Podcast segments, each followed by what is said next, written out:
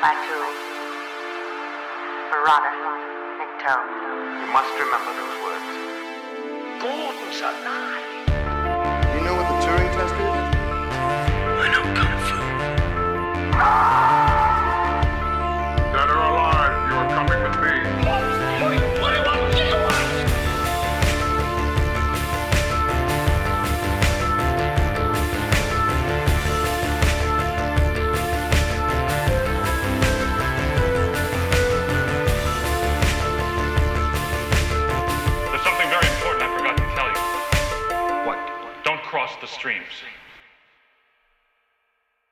Ladies and gentlemen, welcome back to Stories Out of Time and Space. I'm Scott One, and uh, as always, I'm joined by Julian. I'm hoping one, possibly Julian two or three. Uh, Julian, how are you doing? You okay? I'm actually Julian 42, and I find this movie incredibly simplistic compared to what it could be. Yeah, I'm Uh, doing good. Uh, it's a treat to finally see this movie. Uh, time we're talking about time crimes. Yes. Uh, yeah, Spanish film. Uh, uh, I'm actually going to try and do it. Los uh, Cron. Chrono- Chrono Crimes. Crimes.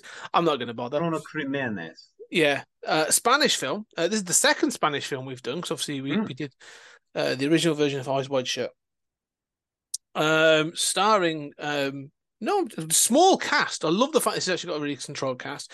Um, oh god, this is where it's going to be. I've got to pronounce Spanish names. I'm terrible pronouncing things. Karra, um, Ale, Ale, Alejada. Alejada. Alejada. Yeah, I'll go with that. Uh, Candelada Fernandez, uh, Barbara Georgina, Nacho um, Binglando, and Juan um, Incarate. I'll go with that. I And spell Nacho is the director too, and Yes. he's gone on to do other stuff. yes. But he also wrote this as well. Should highlight just the Mhm. writer and director of this. This was sort of like a an independent breakout film. Yes. Yeah. Um, no, and, and it feels very much like Primer. Yeah. yes. Like, uh, low budget, but smart. You know. Yes, I was. It, this is, um, we'll get we'll get to it. But the the, the concept is, uh, I'm just going to read this. A man accidentally gets into a time machine and travels back to, uh, to a nearly an hour before, finding himself. He will be the first of a series of disasters. So finding himself will be the first of a disaster series of di- disastrous and foreseeable, unforeseeable consequences. Well, I butchered that one. Um, but basically, this is a time travel story. First and foremost, I want to say if you do go and watch this before you before we go any further, because spoilers as always, we get right into it. Do not watch the trailer for this film. Um, just go watch the film because I luckily I didn't watch it before I watched the film, but it was on the disc. I I, I watched it. I got a DVD of this, and I watched the trailer and stuff after because I was curious how they promoted this film. Yeah, they just lay out the plot, like, and I was like, wow, that's awful.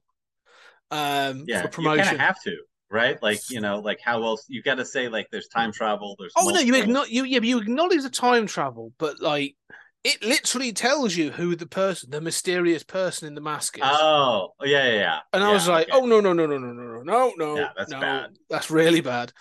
Um, we are going to reveal the bits and pieces in this, so please, um, yeah, spoilers because there is some there's some great mysteries in this. What are your thoughts? First and foremost, Julian, what are your thoughts on time crimes?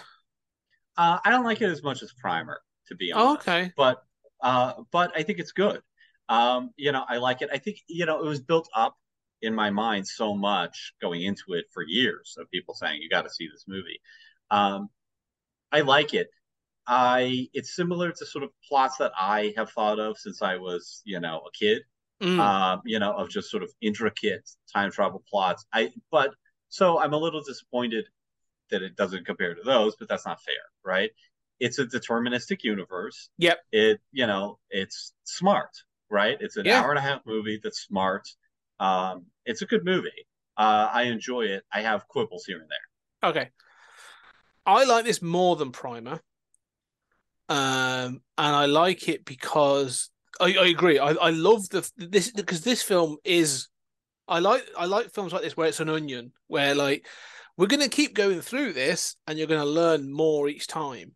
Um, and I think it's it's well structured enough that I think I wouldn't say 100%, but I think the vast majority of touch points of each timeline or each go around works. and all that I was really impressed with and I really enjoyed. But the thing that stuck with me was actually um, Hector, the the central Mm. character of this. So you get this idea of Hector. That th- there were some really great conceits of this. Just so you have Hector, this normal guy who's a bit of a klutz, really. In the but how he in a period a well, y- yes, but it's it gets worse. This thing of like it, he degenerates very quickly, um, and how sort of like crazy things become, but how willing he is to do things. Um, but there were so many bits in this. I, one of the things I loved about this, I thought was really clever. There is Hector one, Hector two, and Hector three to sort of go each time he's gone through, and they try to. They've given him a di- distinguished costume for each one. Yes. Yeah. And so, there's, so there's, Absolutely. there's very little confusion. Like Hector one is wearing a light coloured uh, jumper. Hector two, spoilers, is the guy in the mask with the the overcoat, and then Hector With three, bandages on his face. Right? Yes. I mean, and then Hector three takes off the jumper. He's got like a, a grey t-shirt underneath, a long sleeve t-shirt that gets wet, and so you you can and he's got uh, injuries all over his face, including Yes. from a car accident. So he's got a gash. He looks almost like a zombie, right? oh So yeah It's very different. yeah, but from a distance, they've even from a distance from a wide angle shot or something like they've given them enough that you can go, oh, that's Hector one, two, or three, and I thought that was very well. Right. done to try I and agree. keep keep things very clear. Um, I know I love this. I really enjoyed it actually. Um, I found Primer to be overly confusing and a little sort of like you know I was like, yeah, it's fine. I, I one of the things I thought was good. I, I know you and I sometimes have sort of talked about deterministic universes, and I want to go through this because I, I like the idea of going back in time and changing history, but I know there's the paradoxes and stuff. I like the fact in this, and I want to throw this out. Hector sort of accepts that it's a deterministic universe, um, and that first go around, uh, and the moment he realizes he's the man in the mask when he crashes his car and he bandages his face, he's like, "Oh, oh, I've got to do all those things that I saw the man in the mask do." Um, So that's actually one of my objections. Um, like I I like, yeah. I mean, so so the whole thing of like a, a deterministic universe, it's going to happen, right? It has to Yeah. happen, and there are things like not to jump ahead, but like, okay, so I saw a woman, you know, in this outfit, uh, dead. What did I actually see? Right? That doesn't have to be who I thought um, who I would assume. There are things like that that one could change in a deterministic universe because it's based on what what you know, right? Mhm. Um, change, quote unquote, except it wasn't change; it was always already the other thing, right? Yeah. But but the point is, you know, I can imagine, you know, a scenario in which somebody acts impulsively in a way that they don't understand in order to fulfill deterministic things that we know must happen, right? Or else the universe cracks. I mean, it does seem as if, uh, you know, my belief and, and, and the things that I've, I've researched that the universe is a consistency engine mm, that just is, you know, uh, I mean, you see that in quantum entanglement, you know, and you see this in every experiment we've done.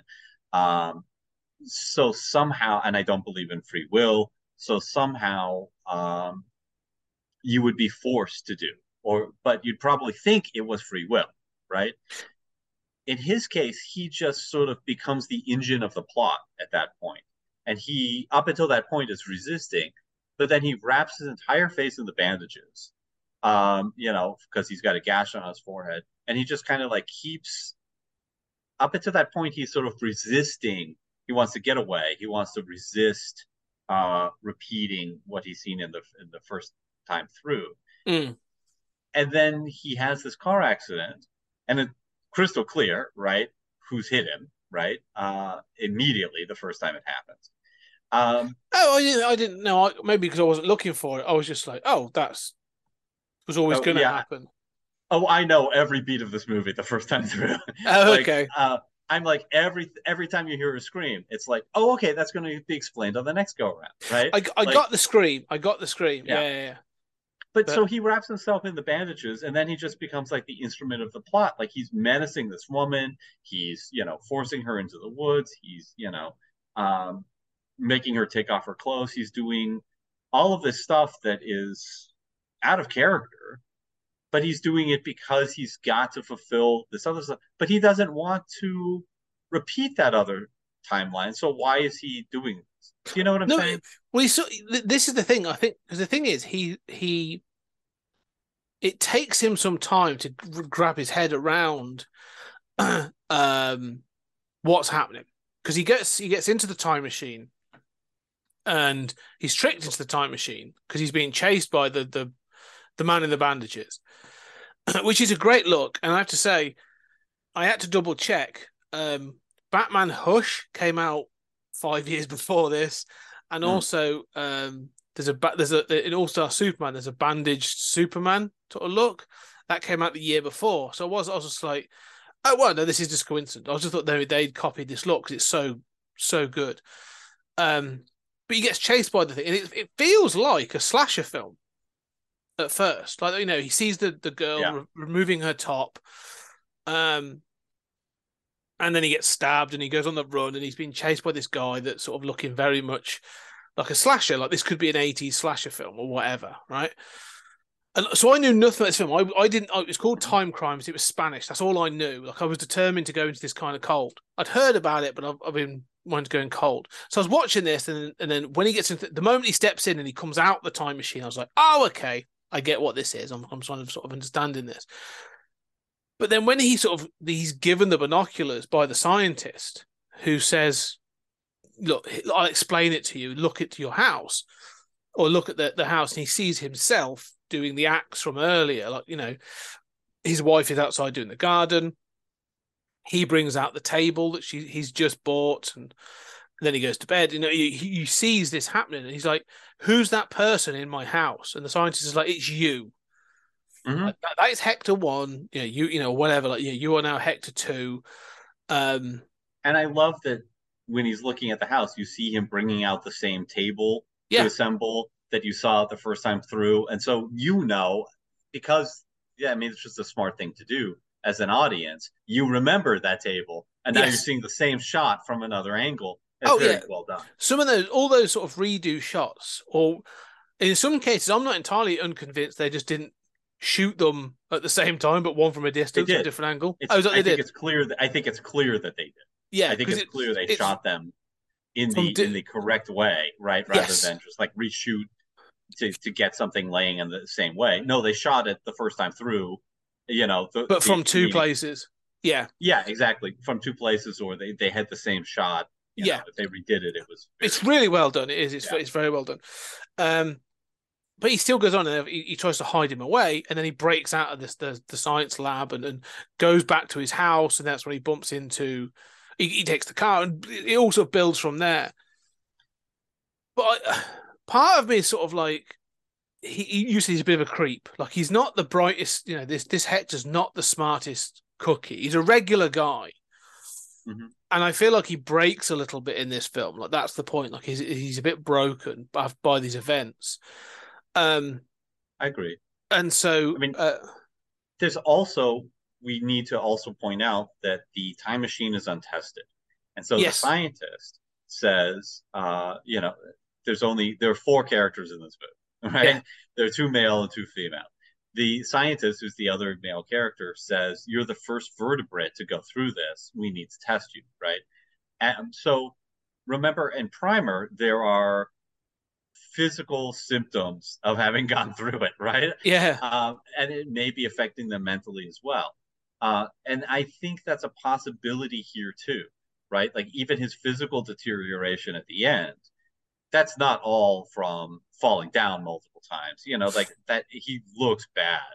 Um, and I did think like, is he mentally deteriorating? Oh, I felt like yeah. The more so, it felt like this was a like a spiral down. Like the more Mm. he went into this, the more he went through. Like the darker he became, the more, um, like yeah, unhinged almost he was.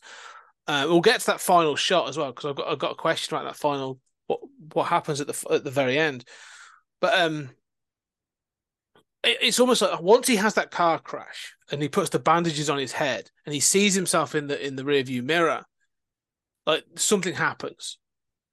Like there's, there's there's like a snap there, and then because then he start then he starts to fulfill those things. He's like, oh, I've got these bandages on, and he starts to think, and he sees the coat on the floor, doesn't he? He sees it sort of in the rubbish, and it's not until the till Hector three that he says, because he uh, they talk about a walkie-talkie. He said, well, you've met Hector three. He's Hector two, sorry, at the end. He says, well, you've met Hector three, and he had this walkie-talkie, so he throws it away. He says, oh, I've broken the cycle then he thinks he's broken it, but obviously, like later on, he comes across another one that's in the back of the van, uh, which he tunes in. But even then, before that, like Hector Two picks up that coat, like he doesn't try to break.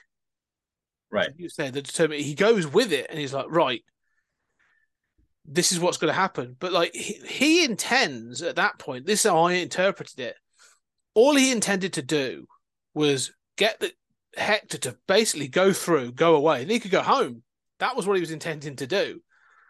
Yeah. And it, and it escalates from there. So he doesn't know what's happening. Like he doesn't see it. It's not you know he's chasing him to the because there can't be two Hectors in this time scale, time frame. well, there can't. There are. Well, there are, three. but like, but he can't go home if the other one is there.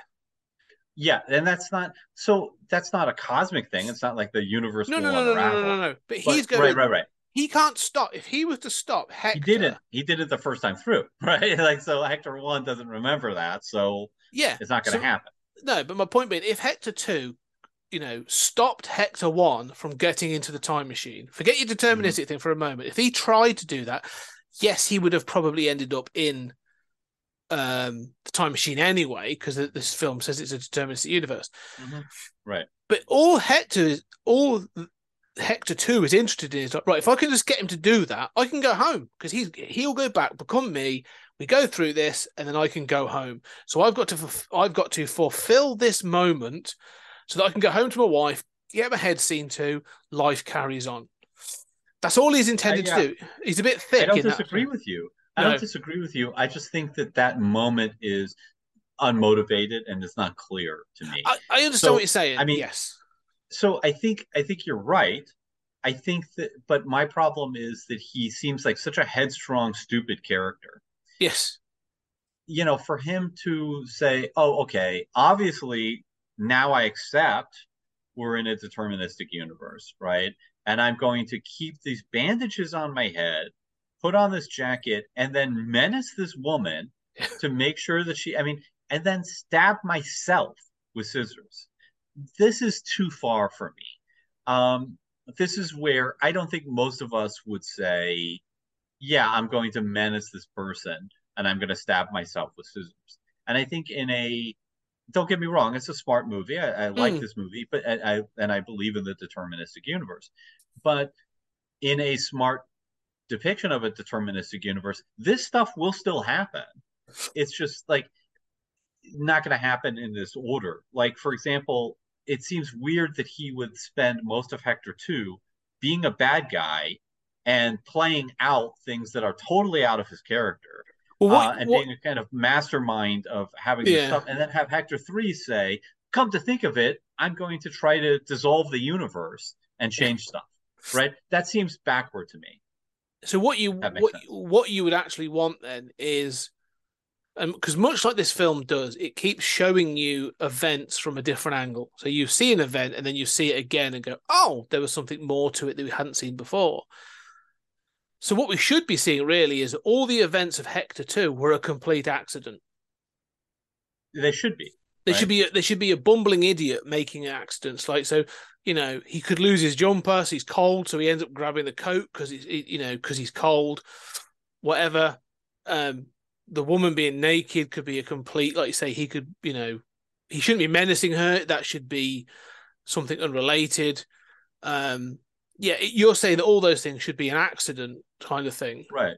Or those are or those are things that happen later on. Those are like, you know, well, she she wasn't naked. Why, you know, like why what's happening? Well, actually, because Hector 3 is there, and Hector 3 is like, no, I've accepted it's a deterministic Yeah. universe. You know, I mean, something like that you could do. I just that that shift when he wraps himself in the bandages and keeps going, and it's just like, oh, okay, now I'm going to be the instrument of the plot, bothers me. Okay. I can see why. I understand what you're saying. Um, it works to, for me to an extent because Yeah, I mean, I'm not saying it's crap. I mean, No, no. yeah. it, it it works in a sense of confusion of like, all right, because he keeps seeing things, and I think it's almost like he feels like the, the universe is guiding him in a way because he sees the coat and he's like, that's the coat. Sort because he sees it at the same time he sees the woman. The things that bother me though are like I say, he menaces the woman and he actually says to her, Look, if you do this, I'm gonna let you go. Just take your top off. You know, I'm from a distance, they're gonna ogle your boobs, and then I'm gonna let you go. There's nothing because you, you you know, but she's obviously turned up already, been naked, and so I'm like, okay, well, what's happened there? Because she actually says, like, you know, do you, should I take my? pa-" She gets annoyed with him, she? Should I take off my panties or whatever? And, just, and she sort of ends up banging her head. It's more the fact, like you say, he then strips her down because Mhm. that's what he's already seen, and that's where I'm a bit. That's that's what made me uncomfortable. But I'm like, okay, that makes no sense. That's almost been put in the. That's almost like it's been put into the film for titillation rather than for any plot purpose. Like, there's no need for her to be naked when he turns up, other than to go, Hector stripped her down, which is tantamount to sexual assault, really. And I was just like, Yeah. this feels really, but this part feels bizarre. So that bit Well, didn't I- I- well with me. Look, I mean, I I I'm the one who wanted to watch this, and I love European cinema. I love, Yeah. you know, I'm not offended by, you know, full penetration in, uh, you know, some French movies and stuff.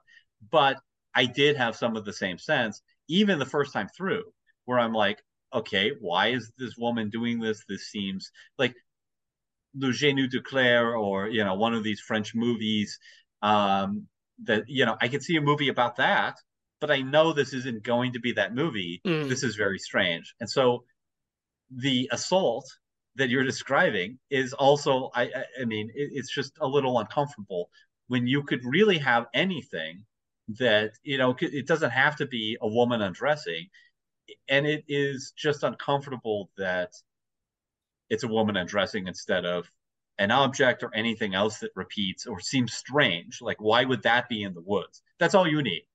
It Yeah. doesn't have to be titillation. And so it is very strange. And then you realize, Well, right, so there are the- two characters. Yeah. Well, the, the woman women. taking. One of them gets naked, Yeah. has like three lines, you know, and, and there to get naked. I mean, But her taking her top off, the the titillation part could be fine. Like if he was ogling them because he he he spies a couple hooking up in the woods, which is very sort of like 80s slasher film, then I, I'd I'd almost be fine with it because in the sense of it's it's a consensual couple and he's just sort of like you know spying on their whatever they're doing.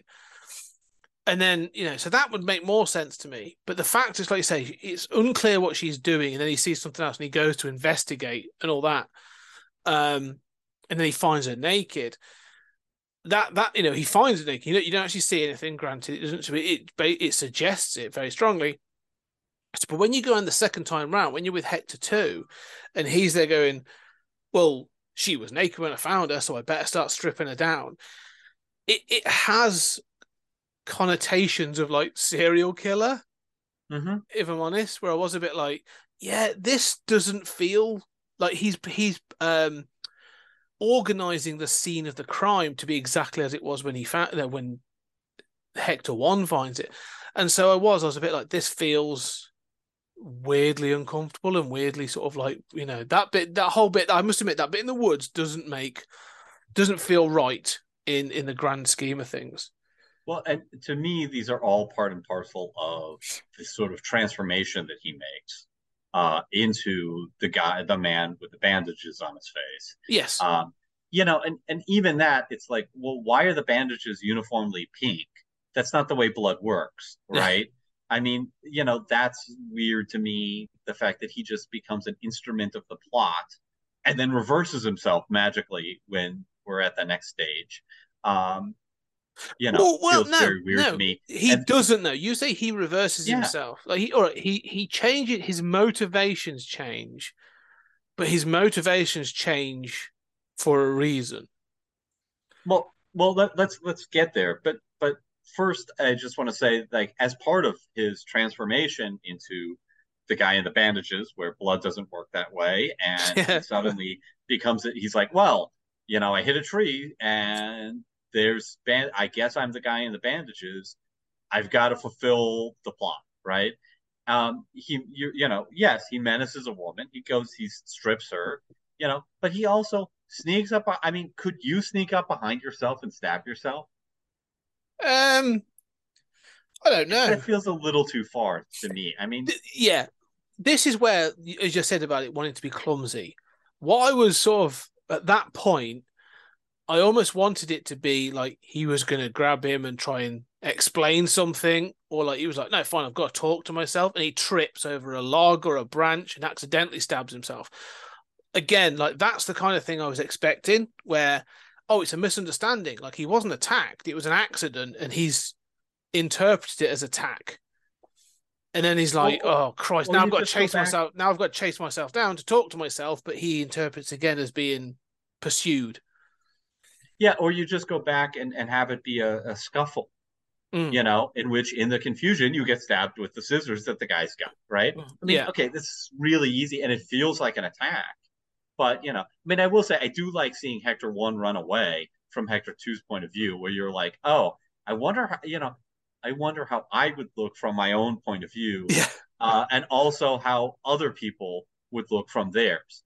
Um, you know, like I think I was found myself thinking about like um, you know, people thinking, "Oh my God, I'm so, I'm so young and beautiful compared to what I think of myself," or "I'm so attractive and confident compared to what I think of myself." You know? Oh no, Like- no! Watching me run, watching myself run away, I'd be like, "Oh man, like I need to get to the gym." Even I can catch myself at this point. Um, yeah, I don't know. It, it is interesting. I do like that, and there's a couple of other scenes like that that I kind of enjoy. That it, it does Mhm. things like that. Um, But but you you said that he doesn't really reverse himself. I mean, it seems that he, you realize that he is in league with the uh scientist. Hector Right, three, he- Hec- no, Hector, Hector- three is in league with the scientist. But Hector 2 calls and says, you know, calls the scientist and that he's been on the walkie-talkie as the scientist is talking to Hector 1 and Hector 2, the guy in the bandages, wasn't actually doing any of the things that you were told he was on the walkie-talkie. He's just been in league with the scientist and the scientist is like, you know, just get up here, right? Like, you know, we all know how this is going to play out. Um, so, But again, you know, I, I thought think that th- was yeah. interesting. But then he suddenly shifts and, and Well, No, the cru- the way I see it, the crux of this film is um, Hector's wife, yes, that's right. uh, and so when, he is, you know, like Hector one is he's basically gone to sort of find out what's going to happen with this naked woman he's seen in the woods, um, and so he's then being pursued by the man in the bandages, right? So that's all one big pursuit film. He talks, he gets to the laboratory, talks on the walkie-talkie. The scientist says, "I'm up at the silo. Come join me. It's the other direction." He lights up the path. It's all very straightforward, right? It's a, it's Right. a it's a it's a chase film. It's a horror chase film. Okay, it could be Jason, could be Michael Myers, right? It's Mhm. it's that kind of thing. Mhm.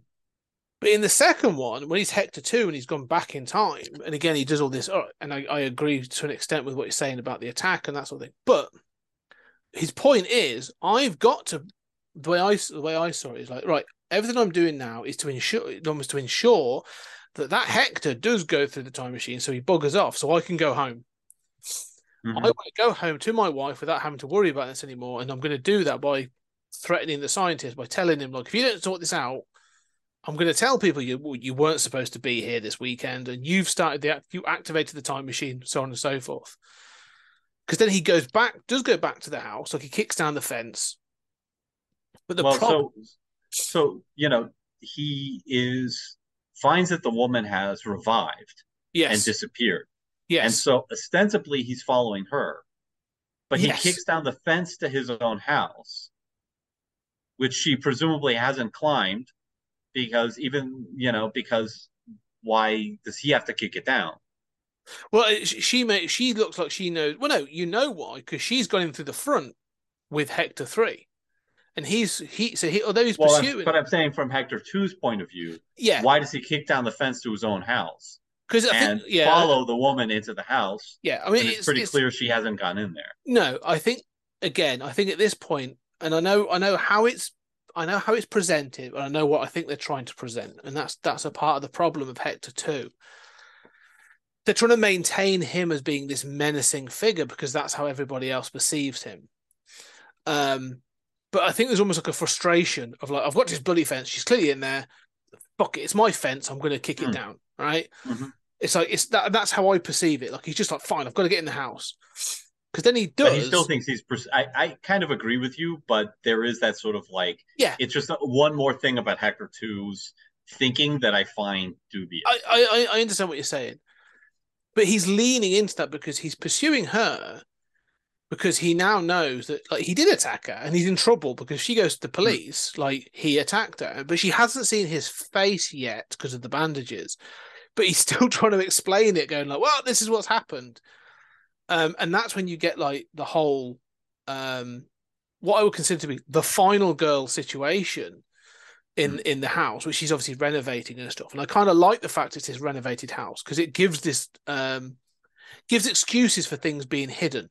So like when he goes upstairs and he gets hit by the table that you've seen previously that he bought that morning, like I'm not sure if it's his wife or this girl that's thrown it at him that makes him fall down the stairs, all those kinds of situations. But the the result is the end result is a woman falls off from the attic and breaks her neck and he sees that she has short hair and she's wearing um his wife's dress. his wife's coat no, it's a coat isn't it like an overcoat Coat, or something yeah. yeah so he assumes it's his wife that's died He's killed his own wife, right? yeah yeah in, in some confusion he's killed his own wife by accident or on uh, yeah by accident and so that's where the motivation changes because up until this point he's like i just want to go home and now he's like Okay. now, now i've got to go back and i've got to change time because i've got to save my wife and Yes. that's where the motivation changes from hector 2 to hector 3 I agree with you. I agree with you completely. Um, and I like the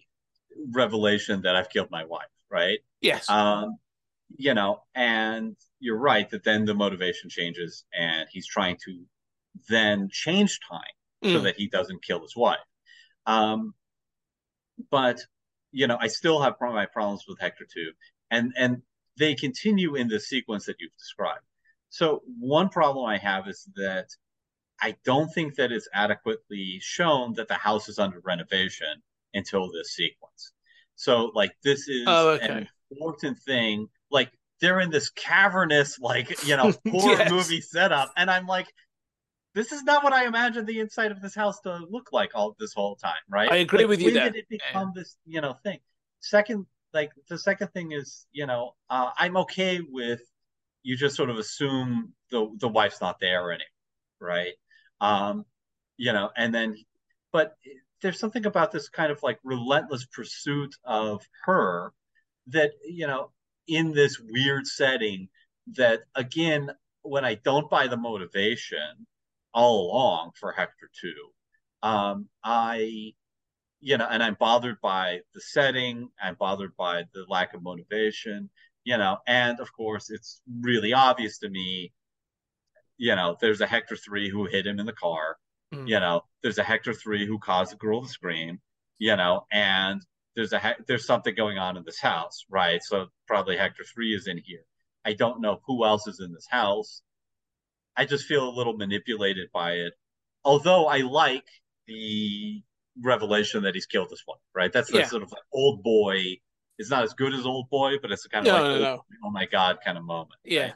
See, I it's, what's weird is I kind of like being manipulated in these ways in these films. Like, I, I, I, it, it's it's because it's the unraveling of a mystery. Like it feels like the Mm. same thing as sort of like almost like an Agatha Christie kind of thing, or Poirot, you know, those sort of like Poirot or, or Miss Marple, those old school mysteries where like you're led down a bit of a path, and the information's always been there. But the, you're led down a bit of a path, and all of a sudden they go, ah, but it goes this way, or this suspect, or whatever. So I, I I'm enjoying I- I'm enjoying the ride in that respect. Like I'm I'm on board with this. I I, I agree to an extent with what you're saying about Hector 2's motivations, or at least his actions, um, in some parts. Um, but I understand, and I could understand sort of the difficulty of this. They want to show him as both sort of almost they want to show him as both sympathetic and horrific in the same breath. And unfortunately, it comes across a little mudded and a little confused. um, when he's pursuing them around the house. I I did think about the the, the house being renovated because they do show several parts. Like the the windows are all covered in sort of several bits. I didn't realize it was as as you know as um as much as they said, but they do Yeah. talk about the workers and when he goes up to the room to have a sleep, like the walls are all basically plasterboard and the floors uncovered. So I was like, oh, okay, there's there's work being done here. Um, so I was relatively fine with that.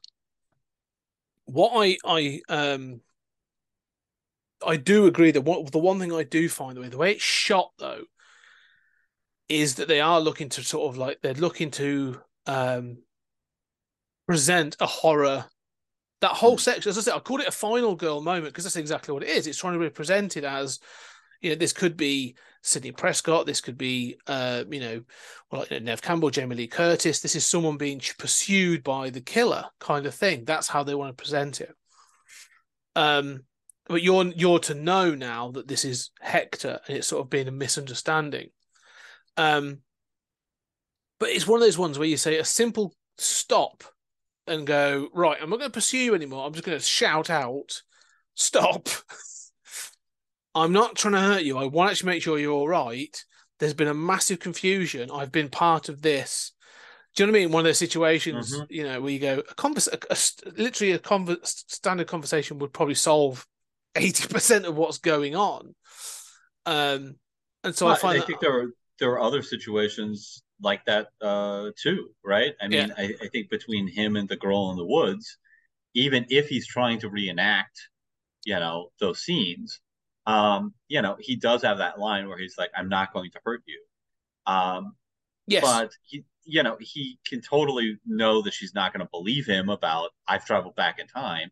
Mm, but she could he could say like um i need this guy to see you naked i'm not going to hurt you i'm not you know like um this guy is my focus not you right like Yeah. i mean there was Yeah. more to communicate and you're right yell out right i mean there are lots of situations like that Yeah. where yeah. Simply say to her, look, I'm really sorry. I needed this. This guy needs to be distracted and needs to sort of be enticed in some way because I need to get to that house because, and then lie to her. He Mhm. has stolen from me. He has someone in Right. that house that I need to get to, whatever.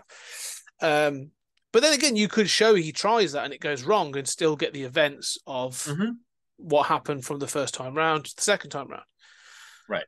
Um, but I do like that you are you are shown what you think is his wife dies on the second go round. Um, yes i agree um, and so it is quite shocking. You're like, oh, well, this has all gone pear shaped. Uh, it's all gone wrong. And, and so then he, he, sees her car and it's not clear that he thought the wife was absent right or Yes. why he would have so that that is a problem in just what the movie shows you well, again, it's, how it communicates yeah. Well, no, when he leaves, so this is the this is a bit of a problem in I'd say time frames because at the start of the film he loses it. Sorry, she loses a bet that's right that's right ab- about getting the, the the she's built the table outside and he's gone. right Well, you're not going to get that inside in the in the in the bedroom now because it's too bloody big. Mhm. Um, and she's like, no, no, no, and she loses because it won't go in, which is why it's on the landing later on when he throws it downstairs. Mm. So Mhm. she's been sent to the shops to get dinner, and she Right. says, "All right, I'll right. be yeah." And she says, "She and she he says, oh, she says, oh well, I've got a shopping list anyway. I'll be back later." So that's why she's absent for the, that go around, but he doesn't know when she's back. So yeah, so when he sees she's back and she sees the car, he's like, "Oh Christ, she is back," but we don't know. when she got back yes, exactly. We don't see the Yeah. time frame, the time scales. So it is a bit of a problem because it because it goes from being daylight to nighttime very quickly in the film. Yeah, um, you're right It does show a bit of a problem, but they try to give you the information that says, "Oh, she's gone away and now she's back." So I think he was hoping she wouldn't be around when all this event was happening. yeah you're right i forgot about how she had left to, to do that and you know that's and i like that Yeah. um you know and i like the revelation of the car. I think that as soon as that happens i'm like i like this. I still don't buy your hector 2's motivation of just becoming the agent of the plot but one thing is in, instantly i'm like okay i like this. I really like that they did this but now i'm even more concerned about kicking down your own fence. Um you know instantly i think like oh okay i start thinking about i like what you've done but I also see the conveniences that you did to get to this point, right? And Yes. like you said, not yelling out, right? You know, I, I'd agree that there's some contrivances to to f- sort of like to get you from Hector one to Hector three. mhm. Um, but I, I actually, but that middle section, I actually kind of really enjoy. Like, there's some incredibly creepy moments and some really well. There's some other moments of like when he is in the moment of being crazy. Like, there's a moment when um, Hector one, um, when he he is being pursued through the woods, looks through his binoculars, and the masked man, the bandaged man, looks round with fake binoculars. Um, Yeah. it really creeps him out. And then when you see Hector two doing it, like he does it like four or five times because he's like, well, I don't know when it happened. I can't just do it. So was Yeah. it here? Was it there? And he eventually gets it right. Um, but, but he's done it like four times before that. I, I actually really like that. That was really thought of, oh, that's quite funny. That's quite clever. That like he, it's not just coincidence. Like he knows this is going to happen, Mm. but he's not. He's like, oh, I've reached this bit. This clearly is where it happens. But was I there? Was I by the tree? Was I here? Right. I'll do it. Okay, I'll just do all of them. Um, one of them's going to work, and it does on the fifth attempt. So I thought that was kind of good. Um, but yeah, I agree with you. I think that's uh kind of fun to watch. You know, yeah. yeah, Um, and he does the jump up, doesn't he, as well? There's a moment when sort of Hector one is getting in. He's, he's obviously, you know, Hector two has spoken to the scientist, and you, in the first go round, you've seen the masked man appear at the window at the silo, and it's shown to be, it's presented as like you say that the horror figure is outside trying to get in. He's clawing at the window, kind of thing. But then when you see it from Hector 2's point of view, it's literally him just jumping up, and then he jumps down and puts his hands in his pockets and just walks around. He's like, "Well, I had to do that bit." and then I'll just sit, Mm, and then I'll, now I'll just sit and wait for uh, yeah. um for that to happen. So I do like I do like that too, right? Uh, Yeah. him standing there by the side, just like you know, bored with it. yeah, waiting for the for it all to happen. Um, and then you get the transition where he goes in again to become Hector three, and he Mm-hmm. threatens. There's a whole thing with the battery and, and the, the walkie talkie. Um, what are your thoughts about that? Because that's actually I felt that was a little awkward as well. That transition I feel from that two to three. Yeah, I feel that's awkward too. I mean, and and the other thing is, I don't understand why, um, why the scientist is so resistant. I mean, and he's sneaky. He takes that battery and throws it out, and you don't even know at that point what he's holding. Mm. Um, but he's already seen Hector three arrive. You Yes. know, he, you know, so he knows this is going to happen. He also knows it's a deterministic universe. Maybe he is doubting that, but I mean, it, it doesn't make sense, right? Like this day started for him Yes. of opening With- up, and there's Hector three, right? Yeah. And then and Hector three's like, you know, do what I'm say, you know, open it again because I'm about to arrive again. I'm gonna hide, you know, um, and so yeah, I mean, I don't understand why he would think that he can stop this with the battery. But it's the but yeah, it's almost we know it's deterministic, and it, it's almost like the science. The thing with the scientist is it's it's not his project, Right. and I think it highlights it quite quite soon and repeatedly. Actually, he says like, "Look, they're all coming next week in some big ceremony to turn this thing on, to do a big final experiment. I'm not supposed to be here. I wasn't supposed to do all this stuff." but then you sort of turned up, so I had to prep the machine because you it clearly had already happened. Um, and so I do agree that all that stuff where he's sort of like all that stuff makes sense to me, and he's like, okay, well, I had to I had to prep the machine because you'd already been here, so I clearly do do this stuff for it to happen, which then makes me wonder, like, you know, it's that self fulfilling prophecy, isn't it? Like, because I don't know, you know, how do these things happen? But we'll get to that as we go an overview. But um, yeah, that this is where because he knew to fulfill to you know turn on the machine, fill it full of the white liquid, blah blah Mhm. blah. Throwing the battery away, like you say, feels desperate and strange because he's already he's already done deterministic actions to reach this point. So yeah, it felt a little odd, and that's what I mean. Like the Hector two to Hector three transition does feel a little bit clunky because then they go outside and they've got this big conversation about walkie talkies and you know he says that you know um you you shouldn't go back and all this other stuff. And he says, well, who told you to try and stop me? He says, well, Hector three. Like, so all right, well, you've you've already seen that there's a third one out there, so hmm you know it's the scientist doesn't follow his own rules throughout the film, which Yeah. is a little incons- yeah, which is a little frustrating.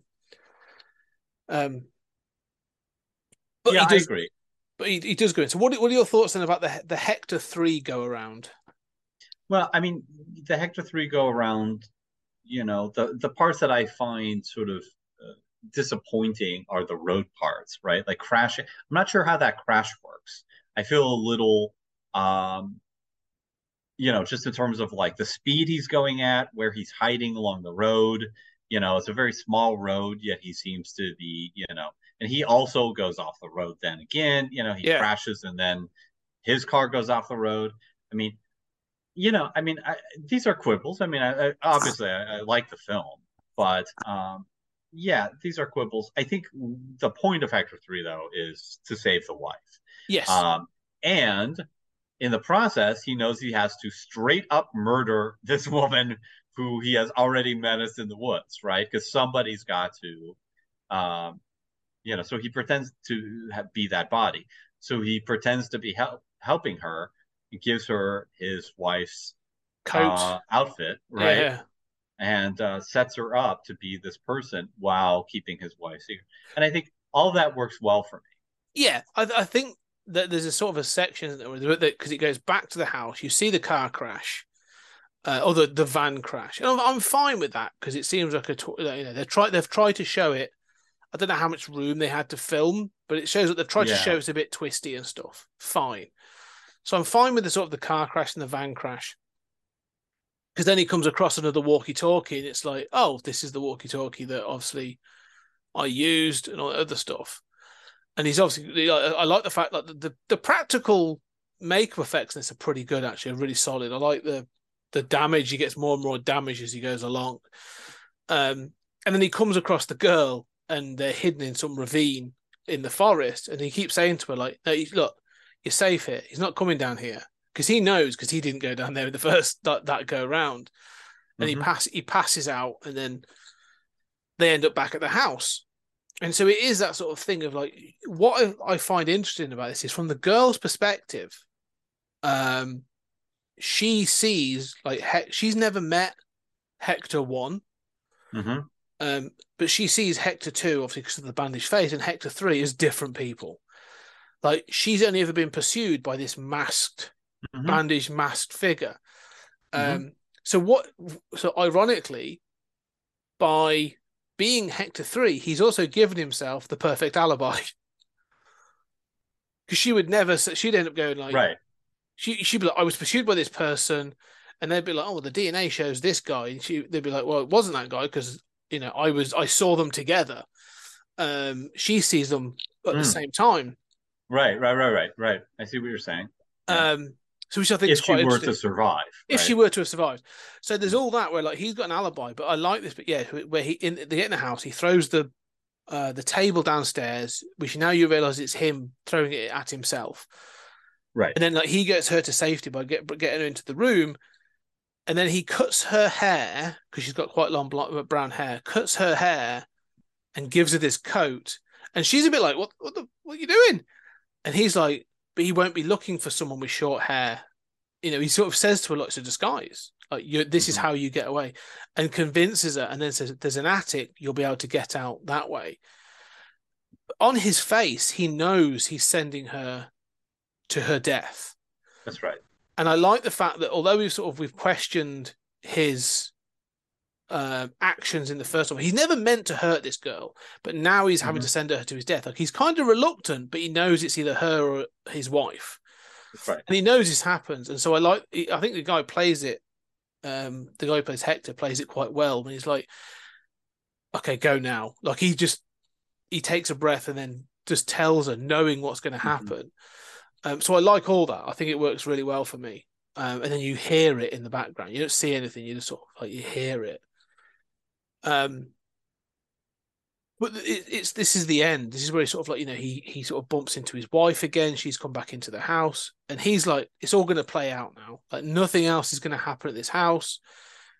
Hector two is going to steal the car and drive back to the silo, you know, so on and so forth. Um, and then they sort of sit in the deck chairs in the in the garden, and it's sort of you know, this is the end. This is the sort of thing. So and she she then hears she hears the scream, doesn't she? And she goes to run, and he grabs mm-hmm. her arm, and then they just sit there. Does he die? Or do you think he dies at that point?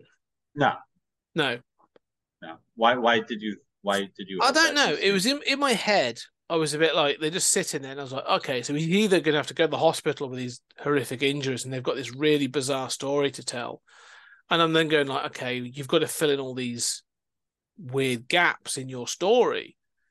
Mhm. Um, you know, he could then connect himself between being Hector one and Hector three, and Hector two becomes this mystery individual. Mhm.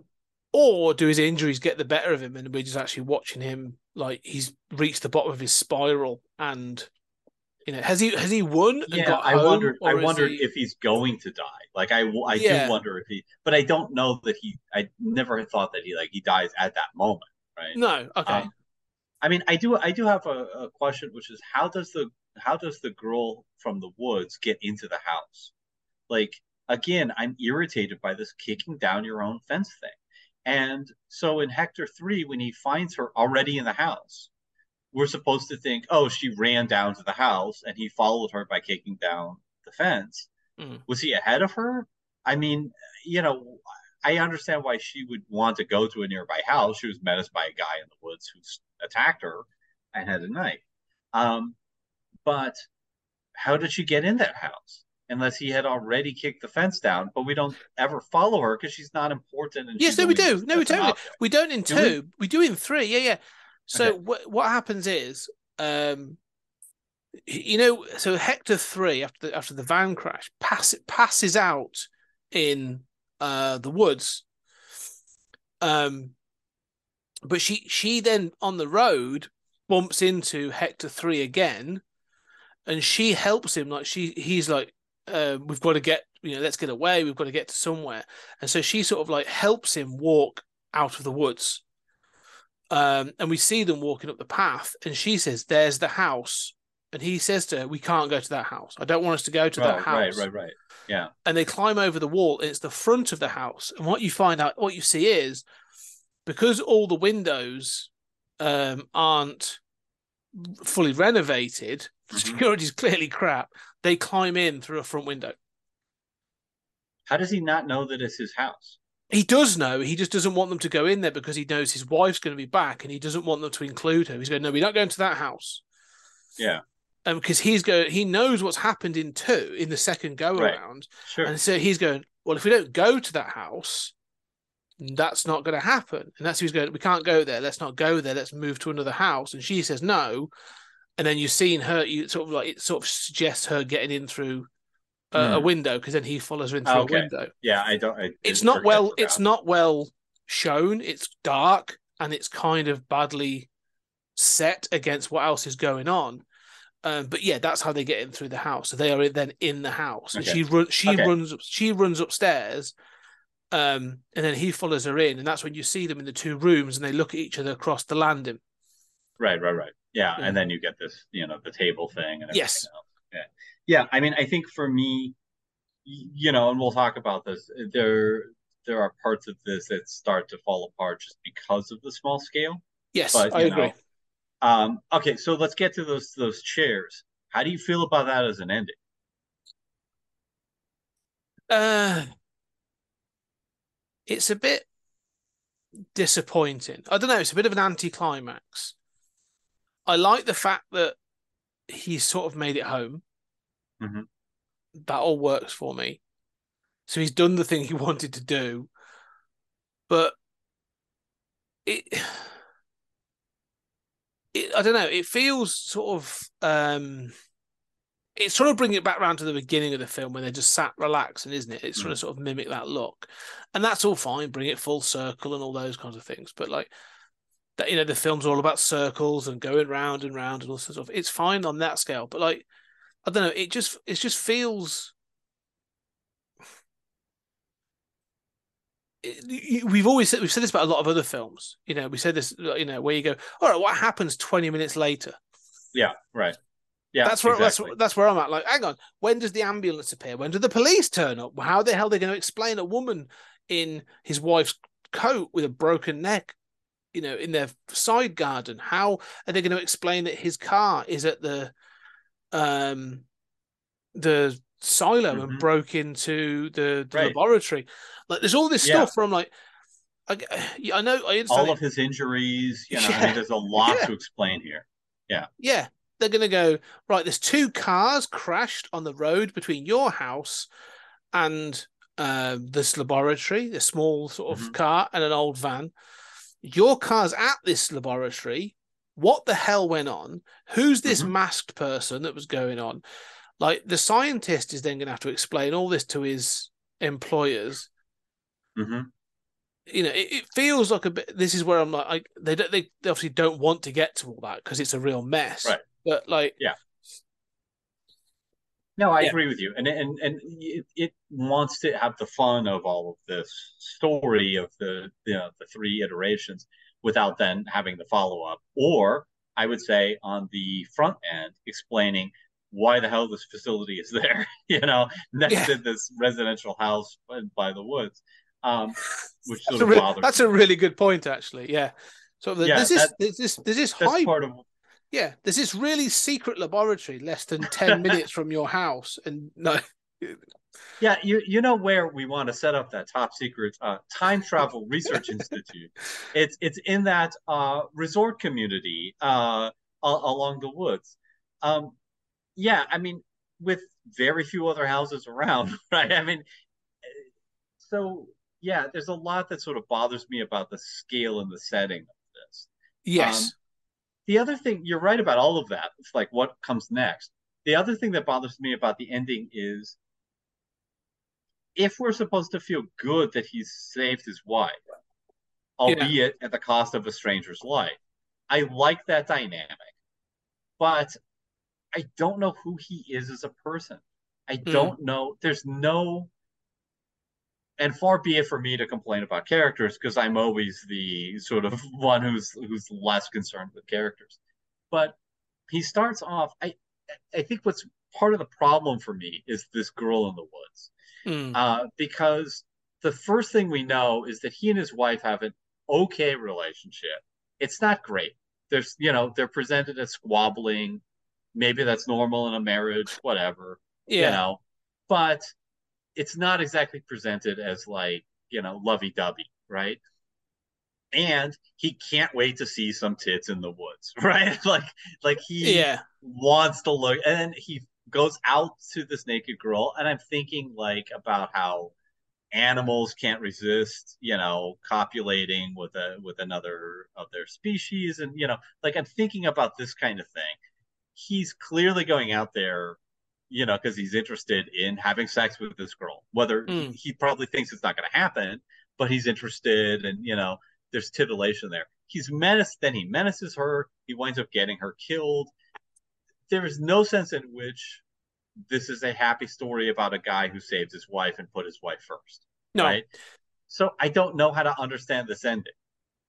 I, I agree. What I'm looking for in this film, and uh, it was something I thought about a great deal after I watched this, was is this the decline of a regular guy? Like, I took him as a regular guy. Like I think the marriage is actually it's it's yeah the squabbles, but they're playful. Like when she Mhm. loses the bet, like he's not he's not trying to belittle her or you know, bet be better than her. He's not going, oh, that's never going to fit. He's like, I tell you, like it's it's almost playful. It's like you shouldn't have made it outside.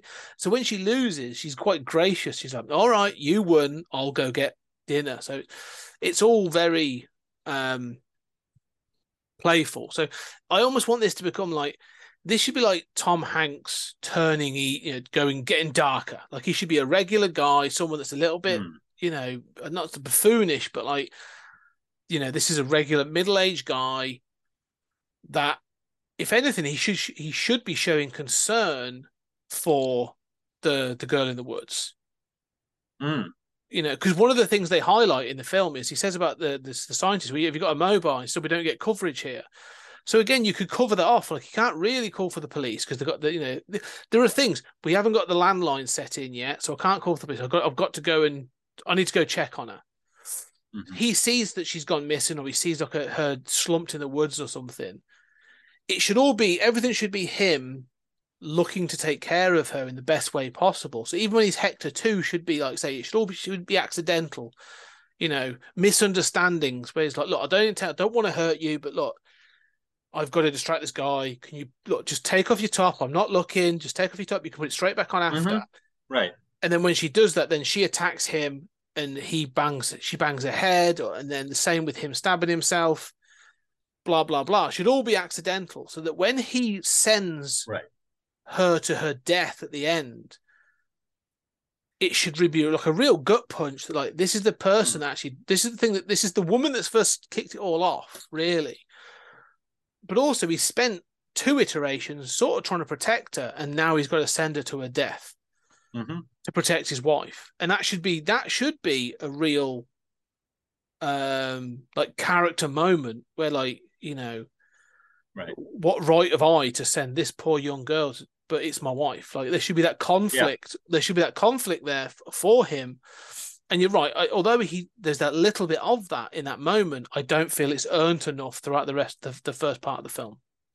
No, I agree with you 100%. And I think that um, he's such a cipher as a character yeah that, you know, the the Tom Hanks point is incredibly well made, right? And if we if there was the, you know, open your eyes version of this movie, um, which uh, was talked about at one point, Mm. um, you know, it would sort of be like that, right? It would it would it would focus more on character. It would have him be more of a likable kind of guy who then goes bad and becomes the the stalker of the horror movie, and then in the third iteration becomes the guy making the tough choices to save his wife. yeah imagine Um, steve carell doing this Could be, but yeah I mean, I I think that part of my problem is um, I don't feel good about that. I, I like the twist of saving the wife and everything, but I don't like you said it doesn't feel totally earned as Hmm. a sort of like difficult thing for that character because he's such a cipher. I don't know how to feel about their marriage surviving. I don't know if he's going to survive physically. I don't know, you know, so I don't know is this a happy reunion like we're going to Mm. get through this and then keep renovating the house together or will he be dead in 24 hours i don't know um but i also don't know how to feel about that and i and i think partly partly it's because you know like the, there's a lesson here you know if this is a horror movie and horror movies teach the lesson like do not fornicate before marriage right? Because because you you're gonna get a knife in the chest by somebody right? Um what is the message here? It's it's kind of um stay like, the don't don't look at tits in the woods right? Yeah. don't oh no don't get don't involved. look for the other woman right? No, I the, mean, the the meth the message here is don't get involved. To keep it at a distance. The point is, he's fine watching. That's not a problem. Yeah. From a distance, he's got the binoculars. He's watching. For, it's the moment he gets involved that it becomes a problem. when you see a killer a guy in the woods with a mask you know with bandages over his face and a naked woman let them do what they're gonna do yes. The You know, simple answer is get your phone out. kill or rape her you know That's it. Take Yeah. your phone out and record it, but don't get involved.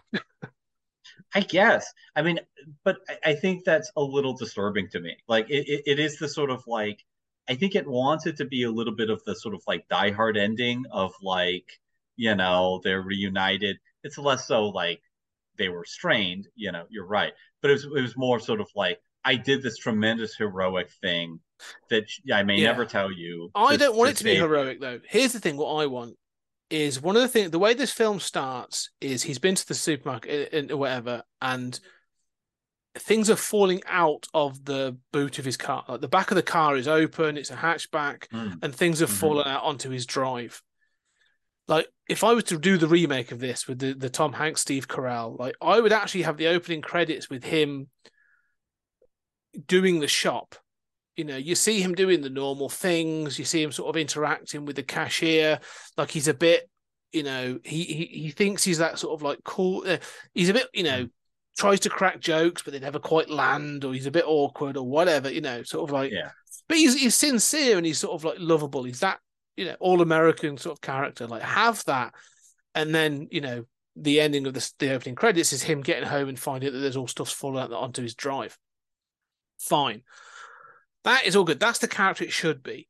I so it, then the the relationship should be playful between him and his wife. Okay, that's what I want. That's the start of the film to be. That ending, actually, I don't want it to be um heroic. Heroic. Yeah. I don't, it's not heroic. He sent a girl to his death, to her death. Right. I don't want it to be. I almost think like I almost want his. I want this film to almost end where he's gone through all this and he's now traumatized, and his wife is actually a little bit Mhm. scared of him. Like the moment she, that he grabs her wrist, it feels aggressive. It's not a. It's not a gentle. It's not a gentle. Don't go look. It's a sit down. And that's how it should. I want it to end. Is like this is this is a downer ending. I don't want this to be a heroic ending. I want it to be a downer ending where you see this this happy-go-lucky sort of like chirpy person you met at the beginning is now kind of broken by what they've gone through, and like the wife's going, "Oh my god, I've got to go do this," and she's going, "Don't get involved." So And that's I- the I lesson. That's the lesson he's learned. Don't get involved. there are elements of that, right? yeah. That, that are here. Um, yeah, I just don't know that. Like, I don't know. Well, I do know that this movie's not in control of its messages, right? Yes. It's it's really focused on the fun of the multiple iterations, and you know, you are your own uh, horror movie stalker, you know. And admittedly, that is fun, right? Mhm. And it and it keeps it at an hour and a half. Kudos, you know, with no budget. Kudos for making this movie. It's an awesome movie, uh, especially with those stuff, those things in mind. But I don't think that you know because it's so focused on what it is doing. It's not focused on um, that relationship. It ends grounded in this relationship, but we don't know anything about that relationship. Yes. Um. And and so that feels odd. That feels like it became a different movie or wants to be a different movie in the final shot. Um, I don't know or like the main character. Um, I it- and you should of- do. You should do. That's the thing. You should like that main character from the get go, and you should feel bad about his decline. That should Hmm. be, um, yeah, Yeah.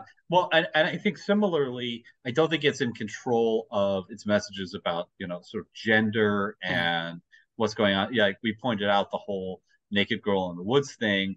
Um, you know, I mean, she is a prop. She winds up being killed. I mean, her story is really awful, and she really tries to help him. You Yeah, know, yeah. the car crashes and everything. She's a girl on a bike who like had the worst day imaginable, and it, you know, like it doesn't really matter. She's used as a prop that she's used as like an object that changes in each and, iteration. but th- but this you is know. what and I, but this is where I feel this film misses, and this is because I do love a lot of this film. I really enjoyed this film, but you're right. Mhm.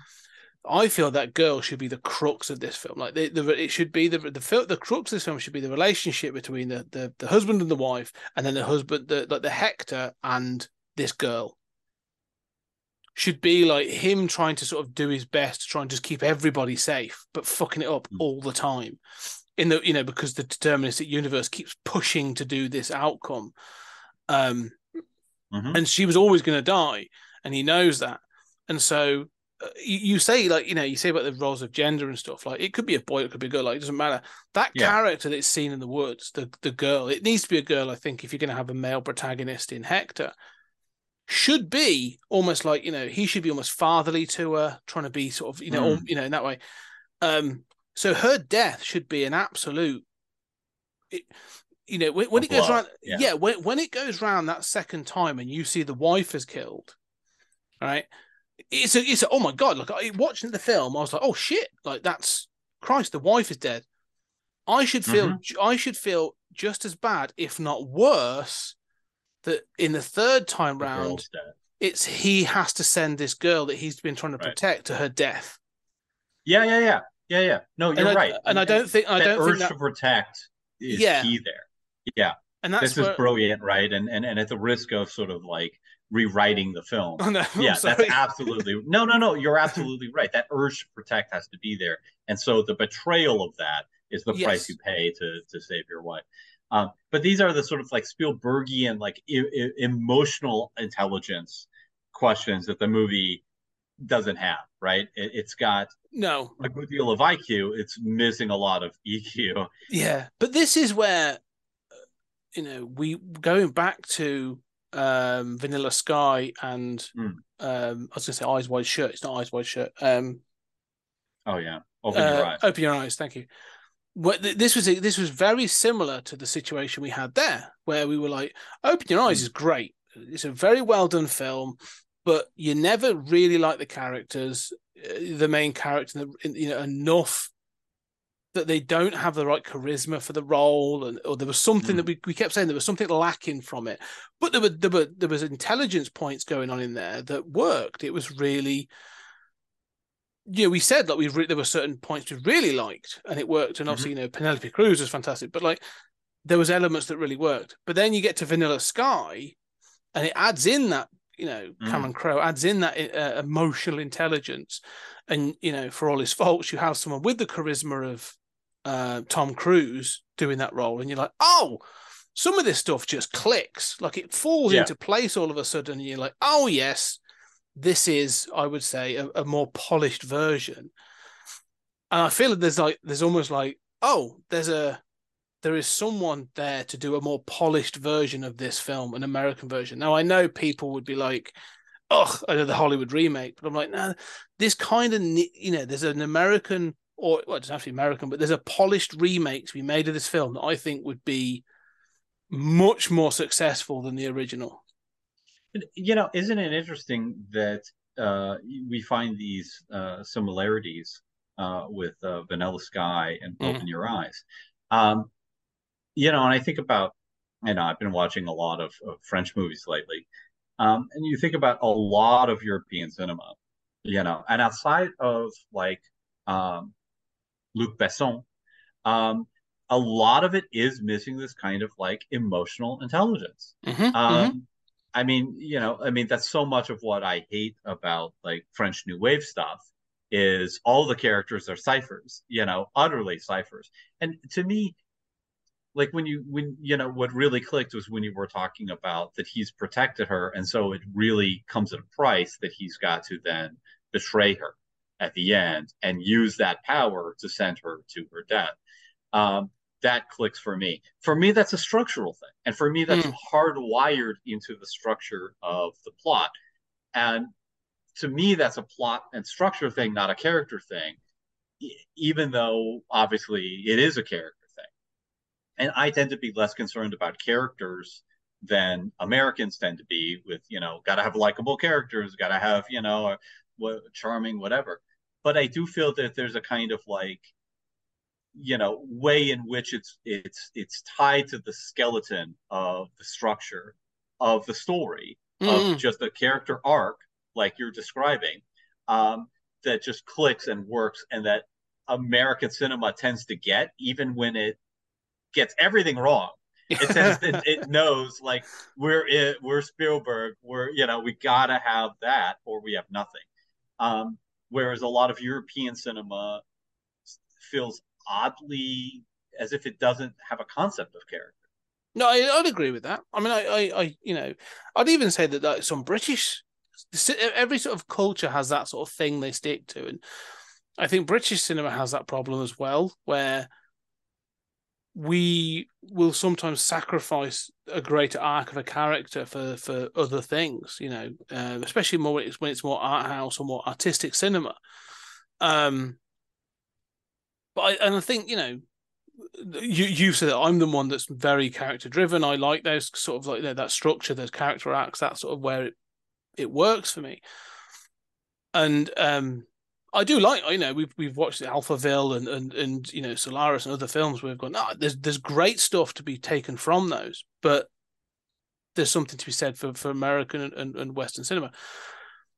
But to me, I sort of I come back to that scene and the the there's a moment in one of the key things that when he sees the body fall off the, the roof and hits the floor, and it's really well done. I mean, it looks pretty graphic and painful and stuff. You don't see the face because the hair sort of comes over it. Um, and we've already seen this where he's kept the face of the woman hidden because he doesn't see the woman's face. When he sees her breasts, he Mm. doesn't see her face. And even when he does it on the second round, he actually says, like, okay, lower your face a little bit to the left. Like, I, I shouldn't be able to see your face, sort of thing. So he, he orchestrates that. So Hector, you know, he's, her face being hidden all the time is quite is a bit of a thing. But it's the coat that she's wearing. Like it's clear, like she's got Mhm. short hair and he's she's wearing this red coat. Like the red coat should be a big indicator. Like this, it's quite a, you know, it's a bloody signal flare. And I think you know there should be a moment in that scene, not not him sending her off to death, not you know not going to go now.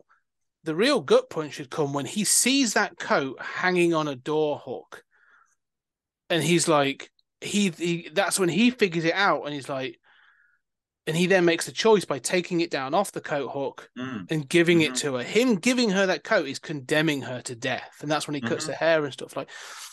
And that's where I'm like, in this version, it feels a little cold, where it's just like, oh, it's a disguise. He cuts her hair. It feels calculated but cold.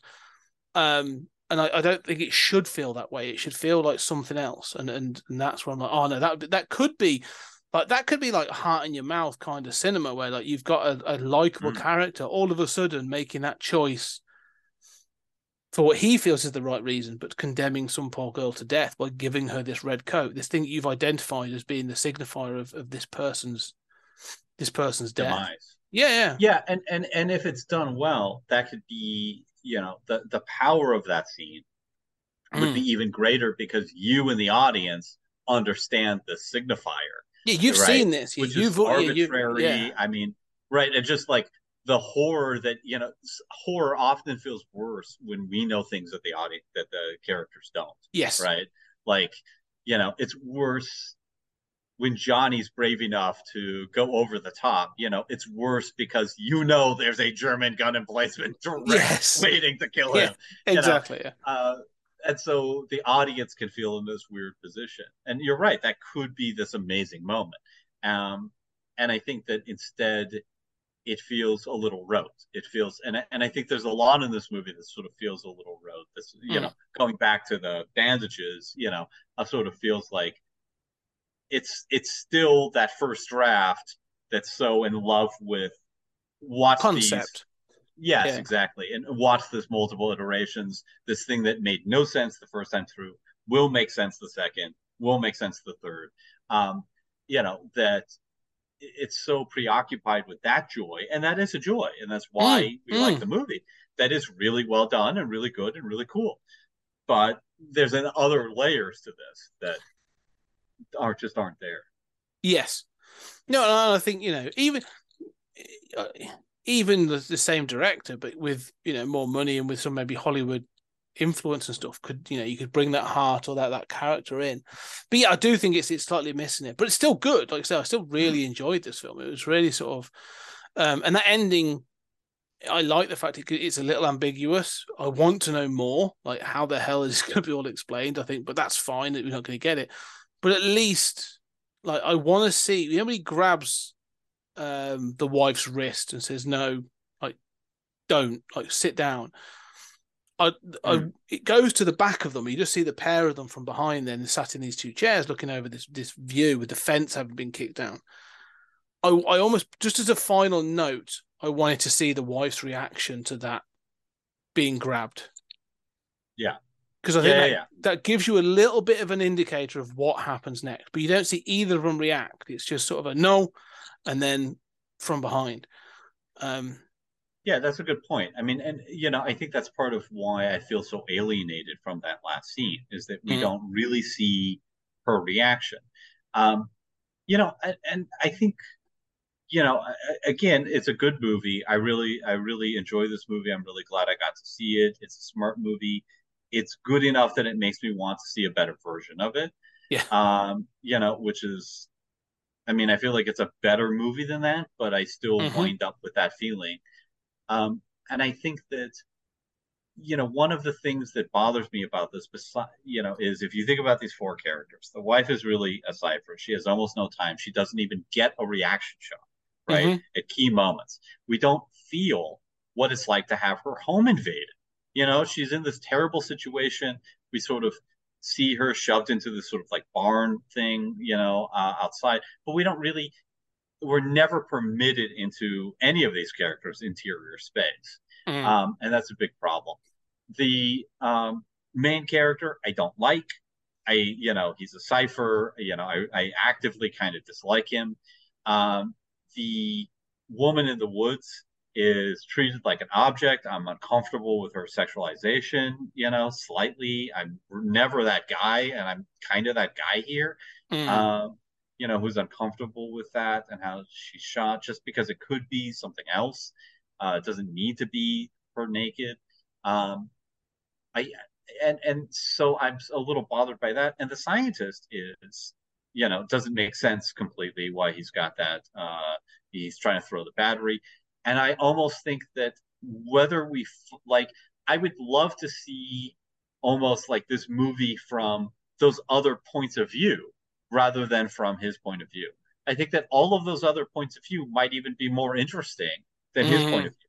I think like imagine the scientist, you go in and you're like, I'm going to use this on my day off on the weekend, you know, before the big reveal. And as soon as you power it up, a guy comes out of it, you know, Yeah. and you're like, oh, I'm in it now. And he like threatens you and, and holds you at knife point and is like, you know, I'm going to come through again in a minute. Like that would be fascinating. The same thing with Squirrel in the Woods, who has the worst day imaginable, you know, and that could be done early on or something. I mean, the wife who, you know, has her own sort of arc.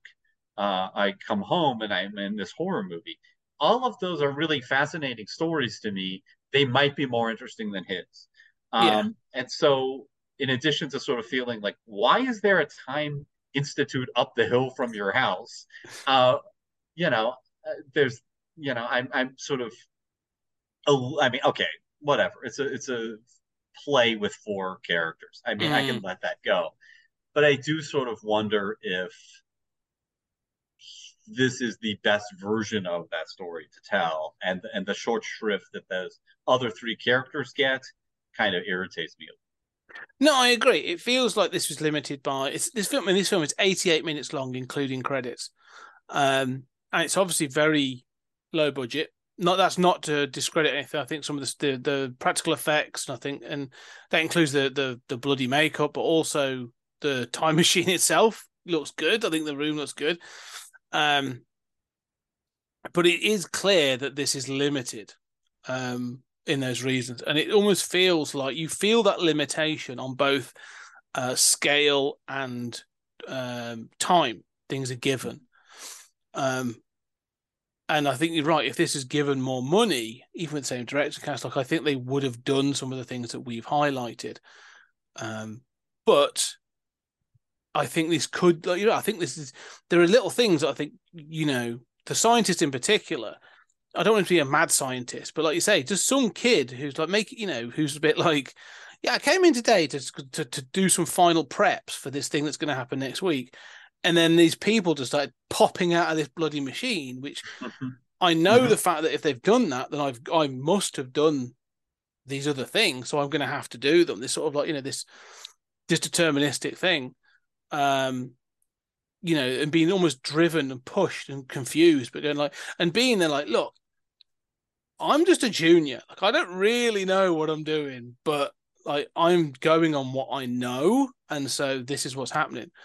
Uh, and there's some other bits as well. Like you could easily i'm not going to say paper over the cracks but i think like you Mm. could flesh out aspects of this that i think would would make this a much stronger story. It feels like like you say a first draft um that like you say they're, they're, they're very enamored with the concept um rather than the character stories um and that's that's a, a you know not a real shame because it's still a really really good film but i do think there's like you say i do think there's a remake of this to be made that would that would be really strong Yeah, I mean, you know, you're right. I, I- feel the same way. Um, it is really a titanic accomplishment, and Mm. you know, people should see this movie. Uh, I think you know there is a kind of like comedic element to this movie of just that delight of the the joy of uh, you know people doing these things, and and I almost feel like we're taking it a little more seriously than it than it wants to be taken. Um, You know what Yeah. I'm saying? Like I'm not even sure it's got that horror element, but I think that yeah, you know, I don't know. I, I I feel like we're sort of asking some questions that it's not really interested in answering. No, but that I don't think that's an excuse. No, I You know agree. I mean? Um, because you say about there's a comedy element, and I think at times it tries to sort of introduce, and maybe this is a cultural thing. Like there are moments when I'm like, I think this is supposed to be funny, or at least they're going for a little bit of humor. Like when he has crashed the van and he falls out the back of the van, um, and he's, he finds the walkie-talkie and he just lies there and he looks at it, and then he interacts with the scientist. Like that, that that feels like it should be almost like you know frustratingly funny or like deadpan funny where it's like I try I threw the walkie talkie away. I'm still in the mm. situation. Like you know almost like a roll your eyes kind of thing. I don't know. But and there's a couple of moments like that. But it never fully again maybe this is one of those things it never fully leans into any Mhm. one of those tonal things like it could be Yeah. even the horror it never really sort of feels like it's going for the horror kind of things uh, it, it does on think certain it should. shots oh 100% Like yeah, it yeah. should really lean into that horror much more than it does, Mm. right? I mean, uh, get some Wes Craven shots of you know that knife and the camera panning around that just you know, and have it be this sort of like small scale sci-fi horror. Oh well, I of think. I think you could easily do this. Like each each go around has a slightly different tone. I Mm. mean, like that Mhm. first one, that first go around should be like a, A Wes movie. Craven horror movie. Like Yeah. you are being pursued by a man wrapped in bandages that's trying to kill you with a pair of scissors. Like it should be horrific and it should be tense and horrifying. And then the second one should be, you know, he's but like Hector trying to protect the girl or do whatever. And that second go around, like, should have a slightly different tone of, you know, that maybe sort of not so much co- comedy, but like you're falling away from the horror to more, I don't know, thriller kind of thing. There's, you know, the, the horror Mm. elements maybe falling out. But I don't know. There's Mhm. now, now Mhm. he is the masked man. It's he isn't. He's learning things, and there's an element of confusion and paranoia going on, and and that sort of thing. Um, so yeah, you know, that's that. There's some, there's Well- another version of this. you mentioned you know that that scientist potentially being a, a, a you know a young guy there you know and having some more comedic element i think that clearly if we're going to justify the money to remake this in hollywood we need uh we need sly stallone as the main character you know looking out for his family Yeah. and then we need rob schneider as the scientist Wow, you're making this '90s version of this film, and if he's looking out for his Yeah, family, it's not I mean- Stallone, it's Vin Diesel. Like this is a this is Yeah. a uh, this is a Fast even and Furious. worse This is a Fast and Furious spin-off. and the scientist is going to be played by The Rock. Um yeah, yeah no, that's an awful mean, version. Yeah, no, I you, you could also yeah, you can see for as good as like Vanilla Sky is, you can see like a Hollywood version going really, really awry. Oh yeah, yeah, yeah. No, you'd need some real controls over the right actors for this. I mean, I think I'm I'm trying to think of like an everyman actor. Like you need someone who's that sort of everyman guy. Um, you know, there's there's a few that you could do. Um, that you know would I think would work. I think like you know I said like Tom Hanks. But I'm thinking of that version. You know, the '90s sort of Tom Hanks, early 2000s, possibly kind of would have would have been good. Um, I'm not sure who you would do now, particularly. There, there are a few people, but yeah, you need like an everyman. You don't need an action star. He Mhm. doesn't need to be buff. He Mhm. doesn't need to be, you know. Um, In fact, he shouldn't be. no, you know, he shouldn't be. He should be sort of yeah. Um, it would work better, but yeah, they'd probably end up giving it to Ryan Reynolds. Unfortunately, Mhm. yeah, yeah, you know, you know, golly gee, you know, like, yeah. I think that's me, you know, you know, Yeah. horrible trailer. So yeah, let's. Uh, whilst I want it, it's that case of careful what you wish for. I think, isn't it? Really. Yeah, did you did you uh you know see R.I.P.D. ever want uh this Timecrimes remade as R.I.P.D. Oh, I have seen R.I.P.D. Yeah, and the fact they made the sequel to it as well that was a straight Ah. to video. And I haven't seen that because that looks that looks even worse. Um, yes. Um, I like Ryan Reynolds. I think he has a I do place. too. In cinema. Yeah. I just don't think it's just in the remake of this film.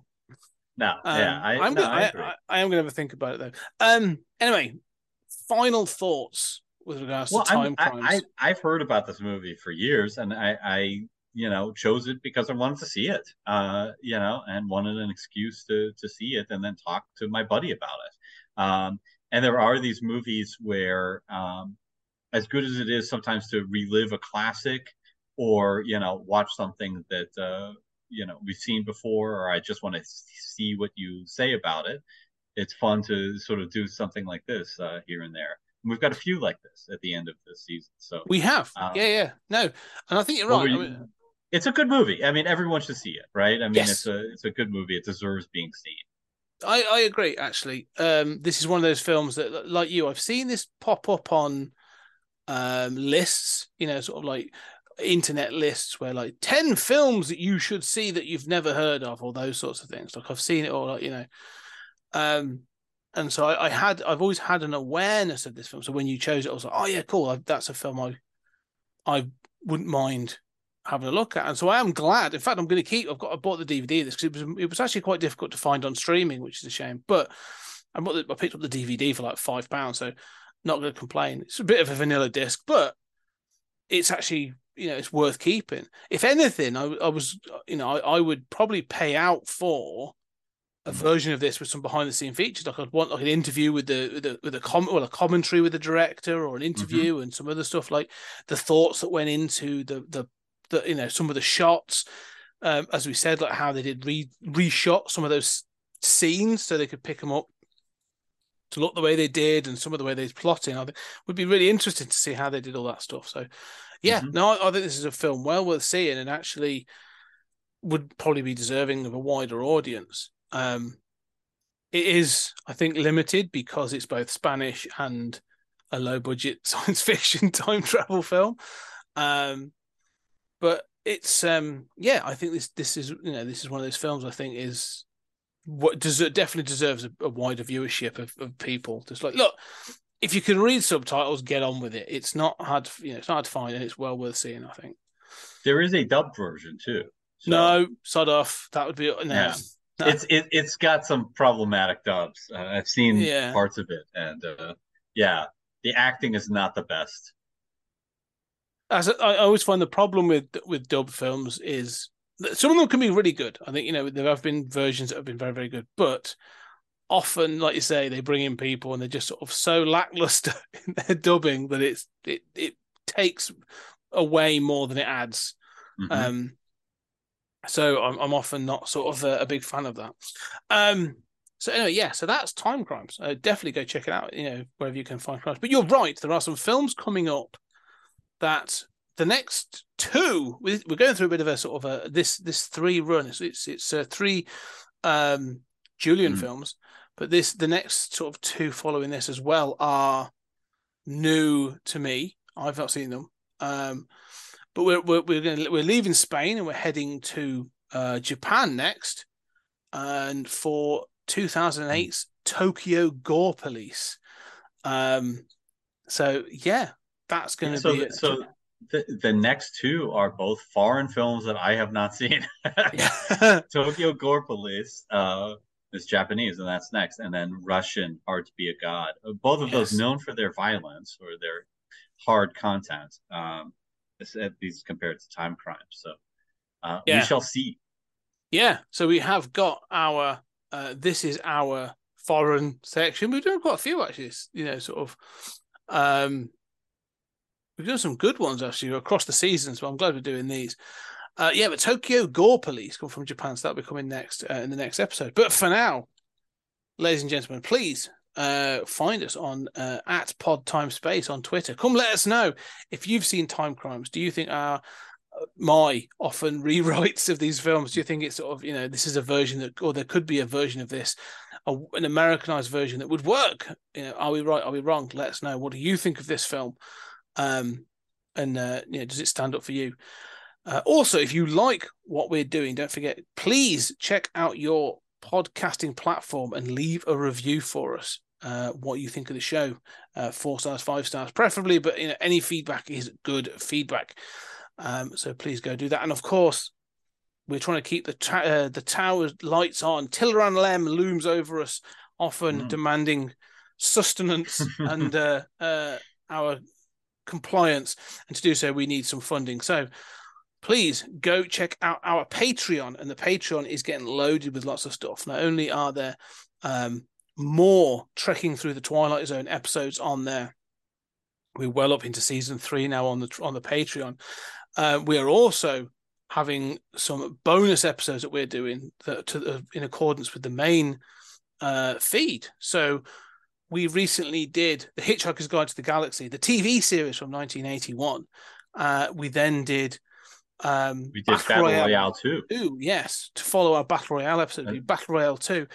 And more than that, we then did some Transformers animation from 1984. So we went back and watched and uh, reviewed that. So there, and there will be some more. We will do Yeah, more. just- that's complementing the main feed, you know. And Yeah. So yeah, we really want to encourage you to to try it out, and there's a lot that's on there that's you know good stuff. Yeah, fantastic stuff. And of course, I do my own little things. There's the 30 minute thoughts of me rambling about different bits and pieces, uh, as well as uh, trekking. And it's it's it's I like to get things out of my brain. It's either that or sort of fall into some sort of catatonic state of uh, of, of ideas and, and nonsense. Uh, and also uh, creator corner, quarterly creator corner, where I have sort of someone come on and we talk about their process. Um, so do go check out the Patreon. It's uh, www.patreon.com uh, forward slash 20 CG Media. That's 20th Century Geek Media.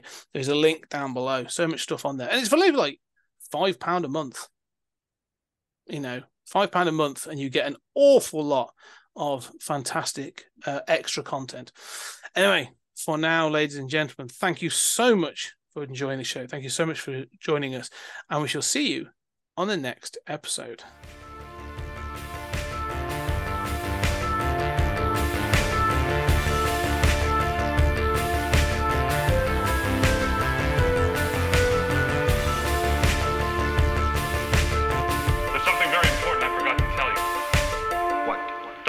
the streams.